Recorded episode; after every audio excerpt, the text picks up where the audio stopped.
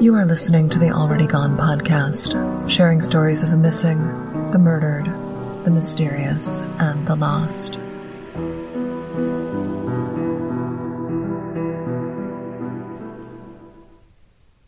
While last week's case was a listener suggestion, this week's case is one that I happened across while doing research on another story.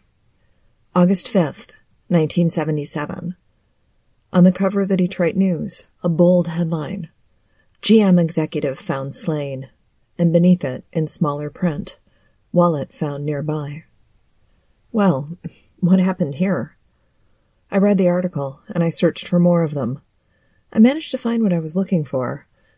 About ten stories in all, most of them in the weeks immediately following the murder, and then nothing for months. I found a follow up story in May of 1978, and then nothing. My curiosity was piqued. I sent a Freedom of Information Act to the police department, who investigated his death. Of course, I wanted more information, but really, I wanted to know if the case was closed. Then something strange happened. A couple of hours later, my phone rang. The records department.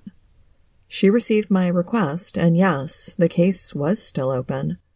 She'd found boxes of files in their records room, at this point, having read the stories and knowing that the case was unresolved, I had to know more. I sent out Freedom of Information Act requests for information, but since the case remains open, there's only so much they will release. I get it, but I still want to know.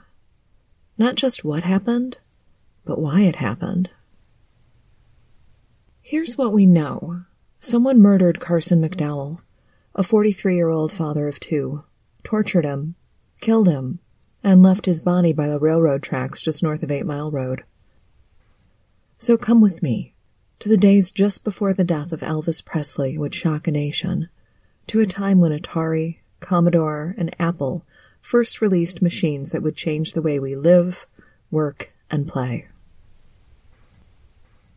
It's in Dearborn that our story begins, on a winter day in early January 1976 at the debut of a beautiful new luxury hotel on a spot hand selected by Henry Ford himself. The city of Dearborn, long the site of the world headquarters of Ford Motor Company, is synonymous with the automaker.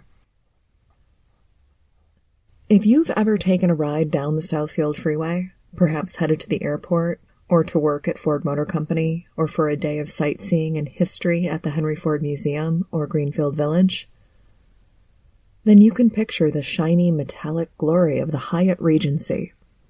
The 14 story building sits at an angle next to the freeway, and if you are of a certain age, you may remember the monorail that made a 90 second trip from the hotel to Fairlane Mall. When the hotel opened in the first week of 1976, it was quite a production. Thousands of people visited the Hyatt just to have a look around. The monorail, a Ford Motor prototype, was a big draw. Then there was the revolving floor in the lobby. The floor had two speeds, very slow, offering one revolution an hour, and slightly faster, with one revolution every 40 minutes. The grounds of the hotel were equipped with a helipad, so important guests didn't have to deal with traffic between the hotel and airport or their destination and the Hyatt was the largest convention hotel in the state when it opened, with 800 rooms. Now, some 40 years later, it's been pared down slightly to about 770 rooms. Some of the rooms were removed to make way for a swimming pool. As opulent and modern as the hotel was, it did not have a swimming facility until about 1980. On the morning of August 4th, 1977, Carson McDowell was headed to the Hyatt Regency Dearborn. McDowell was 43 years old and a sales executive with the General Motors Corporation. He'd been with GM for 18 years, and he'd spent much of the previous day at the Hyatt attending this conference, but Wednesday he was expected to present. It was an important moment in his career. McDowell, a married father of two children, lived in the upscale Pine Lake Estates neighborhood of West Bloomfield. While their spacious colonial wasn't on the water, they did have lake access. And if you aren't familiar with the neighborhood but know the area, they were near Orchard Lake Road at Long Lake. McDowell arrived home from the conference around 2 a.m. on Wednesday morning. He got a couple hours of sleep and was up at 6 a.m., showering and dressing in a plaid sport coat, blue trousers, a dress shirt, and a tie. He wore dark loafers on his feet. Before getting behind the wheel of his yellow station wagon with wood panel trim, he poured coffee into a travel mug to take along for the ride. His wife, Anne, would tell police that he left at 6:45 in the morning, giving himself an hour and 15 minutes to make the 22-mile or 35-kilometer drive south and slightly east to the city of Dearborn. Google Maps tells me his best route would be to take Middlebelt Road south to the Lodge Freeway, then the Lodge to the Southfield, and that would lead him nearly to the door of the Hyatt. There was no reason for McDowell to venture further east, no reason for him to be in Detroit that morning, or anywhere near the Woodward Avenue corridor. No reason at all. At least, not one that we can determine. At 10 a.m. on Wednesday, August 4th, McDowell was expected to take the podium and address the sales executives assembled there. McDowell was an assistant merchandising manager for truck sales. His absence was noted, and a call placed to the McDowell home. His wife, Anne, was concerned. He'd left that morning, dressed and ready to go. Maybe there'd been an accident. She made a call to the West Bloomfield police advising them that her husband was missing. And there was no word from McDowell, and no sign of him either. Late that Wednesday night, his car, the yellow station wagon with wood paneled sides, was spotted in Detroit, just south of Eight Mile Road on Danbury. We're going to circle back to what's happening in this area, but I want to mention that this Detroit neighborhood this is the same place that 18 year old working girl and murder victim Deborah Rentschler will call home in just three years. We talked about Deborah's case in episode 4. In 1977, the Woodward Avenue corridor south of Eight Mile Road was not a safe or family friendly place to be. So while his car was noticed, back in 1977 there wasn't a computer to look up a license plate on, so the Detroit police, while aware of the car, may not have known it belonged to a missing person. It wouldn't be until early afternoon on Thursday the 5th that railroad workers from the Grand Trunk Line would spot a body in the weeds and tall grass off Wanda Avenue. Only then would the car's location become significant. As rail workers backed a caboose down the line so they could pick up two rail cars, they spotted what they thought was a mannequin. The rail worker hopped down and went to investigate, and that's when he realized it wasn't a mannequin. It was a body. Being careful not to touch anything, he saw an ID on the ground and recognized the name Carson McDowell.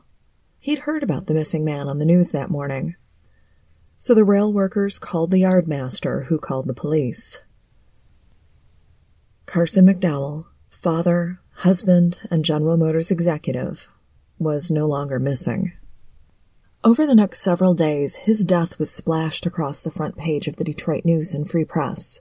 However, this wasn't the first time McDowell made the newspapers. If you went back 18 years to 1959, when McDowell was in his 20s, he and three of his fellow members of the Oregon Air Guard made headlines when their planes collided over Mount Hood during a training exercise. They were flying F 89 Scorpion fighter interceptors on a routine training mission when they collided at 27,000 feet. People on the ground saw the spark and fire from the accident. When one of the planes exploded in midair, the fireball could be seen for miles. The outcome seemed grim. Rescue teams were scrambled and went in search of the missing men. While the four men were initially feared lost, all of them ejected safely and survived the accident with minor to moderate injuries.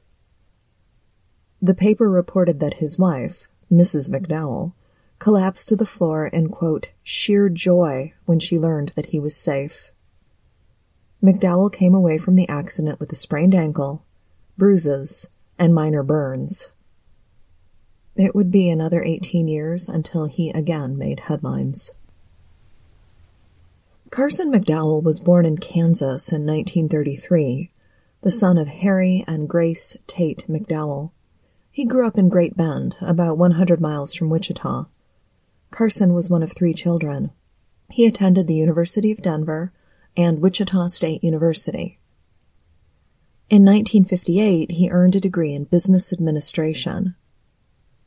After graduation, he took a job as a clerk with the Chevrolet Motor Division in Portland, Oregon. This was about the same time he met his wife, Anne. Anne Mitchell was the only child of Dorothy and Francis Mitchell. Her father was the head of Pacific Bell for the entire state of Oregon. At General Motors, McDowell worked his way up through the ranks, becoming the passenger car merchandising manager. In 1970, he was transferred to Los Angeles, where he worked as the zone merchandising manager for trucks. And in 1972, they promoted him to assistant merchandising manager for trucks, and the promotion came with a transfer to Detroit. McDowell, his wife Anne, and their two children, Susan and Thomas, relocated once again. Five years later, his children are both in their teens, and his wife, Anne, is a homemaker. His career at General Motors is going well, and he's earning a good living. I was curious about Anne, so I went back through old newspapers, and her name came up again and again. Of course, she was listed as Mrs. Carson McDowell. And the stories were mostly from Oregon and in the neighborhood pages. She hosted parties, she volunteered at luncheons, she coordinated events. It all seemed very happy and proper.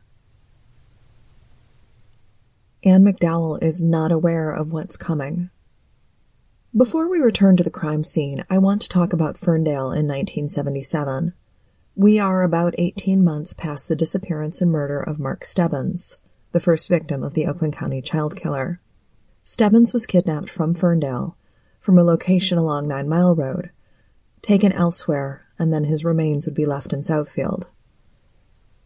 Ferndale is a relatively low crime area, lots of families, walkable neighborhoods, and a bustling shopping district on Nine Mile, which, if you remember that shopping area, I want to say that I still miss the big F&M store. But I digress. There are not a lot of murders in Ferndale. It was a safe area then, and it is a safe area now. Eight Mile Road, the southern end of the city, is the county line, separating Oakland and Wayne counties. Eight Mile is also the border between the cities of Detroit and Ferndale. I mentioned earlier that this area, just south of Eight Mile along Woodward Avenue, is where Deborah Rentschler, whose unsolved murder we covered way back in episode 4, lived and worked in 1980. This part of north central Detroit boasts several bars, motels, and nightclubs, and most of them cater to a less wholesome clientele, and the neighborhood, near State Fair and Woodward, is well known to the Vice Squad. Please, bear in mind that anything we discuss here is speculation. We can't say what Carson McDowell was doing near Eight Mile and Woodward before his meeting at the Hyatt. In fact, an inability to nail down what he was doing in the area really hampered the investigation into his death. Newspapers shared that there were bartenders and bouncers who remembered clean cut Carson McDowell frequenting their establishments, but not a single sex worker came forward to say that they'd done business with him. They had nothing to lose by speaking up. No one wanted to bust them for their work. They just wanted to get an idea of who McDowell was and who may have wanted to hurt him? The hard-working family man, Air Guard veteran, devoted husband. Everyone who knew him spoke well of him. This didn't match up with the violent death that he suffered. In this dark era, before cell phones and texting, I can't imagine what else might have brought him to the area. It was out of his way to go there that morning. If you look on Google Maps, Ferndale is a few miles east of the Southfield Freeway. Interstate 696 was not complete and did not extend west of I 75, which meant to get there, it was intentional, taking surface streets, plenty of stoplights, and opportunities to head directly to Dearborn. So let's get back to the crime scene. We're just a few feet from the railroad tracks on a hot summer afternoon. McDowell is sprawled on his back. He's wearing a short sleeved dress shirt, blue trousers, and socks. His eyes and his mouth are closed. His dress shirt is soaked with blood. The responding officer observed a cut on his left arm and that McDowell's necktie was disturbed. It was drawn tightly around his neck, the tail pulled to the side. His pants appeared undisturbed, and one of his shoes was between his knees, partially obscured by his pant leg. The other shoe was found about twenty feet away. I would like to know if his socks were dirty. Had he been forced from a car to the area where he would die? When the responding officer touched the victim's foot, he found the body to be stiff. McDowell had been there for hours. Detectives and crime scene analysts were called in to process the scene. His wallet, which had been torn open, was between his feet. His General Motors photo ID confirmed that it was the missing executive. The West Bloomfield police were contacted so they could notify his wife and children. When the connection was made with his car over on Danbury Street in Detroit, which is about one half mile southeast of where his body was found, they towed the station wagon to the lab so it could be printed. Inside the vehicle, they found his sport coat and some papers. All of these items were on the floor in the back seat. And while that could be a sign that there was a struggle, it could also be the result of braking suddenly, which would cause things to fly off the seat and land on the floor. He was driving a Chevrolet station wagon, and any of the Chevy station wagons in the 70s were big, roomy vehicles, plenty of room for stuff to fly around. Seeing that it was a very warm day with temperatures headed for the upper 80s, it's likely that McDowell never put his sport coat on, that he just draped it on the seat in back of the car, deciding that he would put the jacket on once he got to the Hyatt. McDowell's body was transported to the Oakland County coroner for an examination. Of course, it's Dr. Sillery that performed the autopsy. If you haven't heard me go off on Dr. Sillery, I will spare you, but know that Sillery mishandled several autopsies during his tenure with the county. Again, I will mention Deborah Rentschler's case. Sillery examined McDowell and listed the cause of death as shock and hemorrhage as a result of multiple cuts to the left antecubital area. Or, in layman's terms, McDowell's left forearm was slashed on the inside, just below the elbow, and he bled out. I think that's called the brachial artery. Sillery placed the time of death 10 to 14 hours prior to McDowell being found by the rail workers. But the cut on his arm was not the only wound on the victim. Sillery told the press that in addition to the slash which caused him to bleed out, McDowell had been tortured. He suffered, quote, innumerable small cutting wounds on his body, as well as multiple bruises and cigarette burns. When robbery was offered as a motive, Anne McDowell thought her husband could have carried some cash on him, maybe as much as a hundred dollars, but she also knew that he had not been to the bank to make a withdrawal. In addition to being a time before cell phones, this was also a time before automatic teller machines and debit cards. So if you needed cash, you had to physically visit a bank and interact with a teller. $100 does not seem like enough money to torture someone for. Also, while McDowell was an executive with General Motors, he was not high enough on the totem pole for someone to kidnap and torture him. The lab tests determined that McDowell had no alcohol in his system and there were no needle marks or injection sites on his body. His tox screen was clear. So what was he up to from 6:45 that morning when he left his house in West Bloomfield until his death late that night? What could lead him to skip the meeting at the Hyatt and put himself in such danger? Let's take a look at the timeline. It's just after midnight on Wednesday morning when McDowell bids farewell to conference attendees at the Hyatt Regency and makes the 22 mile drive north to his West Bloomfield home. His wife will tell police he arrived home around 2.15 in the morning. This leaves at least an hour of his time unaccounted for. Remember, it's a 22 mile or 35 kilometer drive, which should take him about 30 minutes. It's not like he's going to be hitting traffic at 1 a.m. on a weeknight. McDowell departs his home that morning and around 6:45 headed to an 8 a.m. meeting in Dearborn. Again, there's a lot of extra time here which could allow him to detour to the Ferndale Detroit border area and still make the meeting as planned. At 10:15 a.m., he is called up to speak at the Hyatt and his absence is noted. Remember, this is a big conference center, thousands of square feet of meeting space.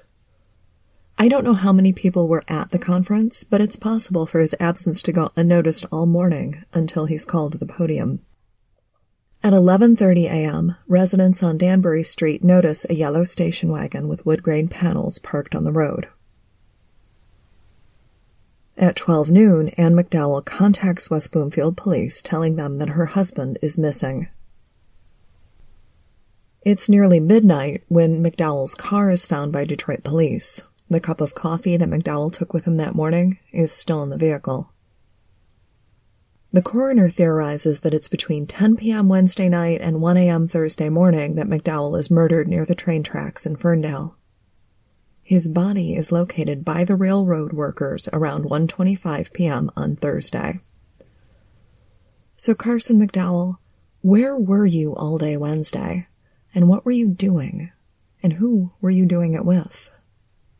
We're about to get into some pretty unsavory theories about his last day, so I want to remind you that they're just theories because we don't know. It's August 6th when the attention grabbing headlines begin to appear. GM exec tortured before murder.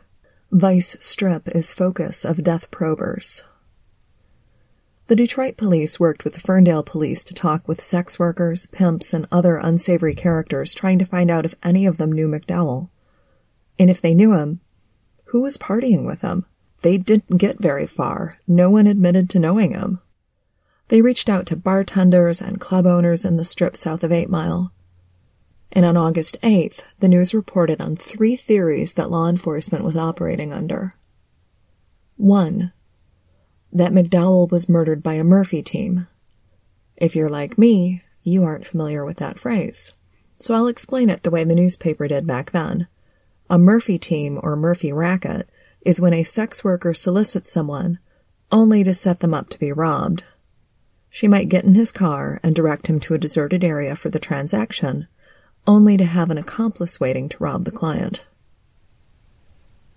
Theory 2 that McDowell was targeted for extortion, that someone had incriminating evidence of unsavory actions on his part and wanted a considerable sum of money from him for his silence. Theory 3 McDowell was a closeted homosexual who spent the morning at a health club that catered to men who were looking to hook up. And I'm going to discount this last option right off the bat. There was no evidence to back this up. Police interviewed the manager of the club that the newspaper mentioned, and he denied that McDowell was ever a member or a guest of the establishment. So while it's possible that McDowell was engaging in some extramarital activity, there is no evidence of who he was engaging in it with, or what the nature of that activity may have been. Looking back at the murder scene, this is a somewhat isolated area. The field where he was found was near the intersection of Wanda and East Chesterfield in Ferndale. This put him several hundred feet from the nearest home. When the Michigan State Police Crime Lab collected evidence around his body, they found several single edged razor blades, as well as the packaging they came in, and a paring knife next to McDowell's body. I can't tell you if there were cigarette butts found near the body or if they printed the knife or razor blades. That information never made the papers, nor was it included in what I could obtain from his police file. This is an open investigation, and my access was limited. Sillery placed his time of death 10 to 14 hours before he was found, which means he died around 11 p.m. or midnight Wednesday night. So where was he all day? Did McDowell willingly skip the meeting, the conference where he was set to present to his peers? Or was he intercepted, either by an acquaintance or a stranger, only to be held at an unknown location for hours before dying a lonely, violent death near the tracks. In addition to the many cuts, there were several cigarette burns on his body, on his arms, legs, and ears. I mentioned previously that his necktie was out of place, pulled tight against his neck and off to the right. I pictured him being pulled along or kept in place by that necktie. Someone had a great deal of anger toward him to spend hours cutting him and burning him with cigarettes and torturing him. In the week after his murder, a funeral was held in the Detroit area. Then McDowell's body was shipped west to Oregon, the place where he once cheated death as his plane fell from the sky. His wife, the former Ann Mitchell, had him buried near her parents. She lost her mother about a year before her husband's violent death. Ann Mitchell McDowell, wife of Carson, mother of Susan and Thomas, passed away in 2011. She is buried beside her husband. The last mention of the strange death of Carson McDowell appeared in the Detroit newspapers in spring of 1978. Ferndale Police Chief Donald Geary was quoted as saying, It's a baffling damn thing, the why. Ferndale put in hundreds of hours of overtime attempting to close this one, even assigning a detective to it full time for nearly a year. They couldn't close the book on this case. Chief Geary called the death of Carson McDowell a real whodunit, and I agree. The torture and murder of 43 year old Carson McDowell remains unsolved. If you have information regarding this case, please contact the Ferndale Police at 248 546 2395. Now, this week's episode was ad free, but I do have a favor to ask. Please visit podcastlistener.com slash gone and answer a few short questions. It would be really helpful. Again, that's podcastlistener.com slash gone. Thank you. If you'd like more information about the show, you can visit our website at www.alreadygonepodcast.com. You can follow me on Twitter at alreadygonepod or join our Facebook discussion group. You'll need to request to join but answer a couple of quick questions and we'll get you added to the group. If you're a dog lover, you should follow my dog Floof on Instagram. His Instagram is I am Floof the dog. And I want to thank the host of the Dead Ideas podcast for doing an amazing drawing of Floof. And you can see that picture both on Facebook and on Instagram. I'm Nina Innsted, the writer, producer, and voice behind the Already Gone podcast. I appreciate you listening, and please be safe.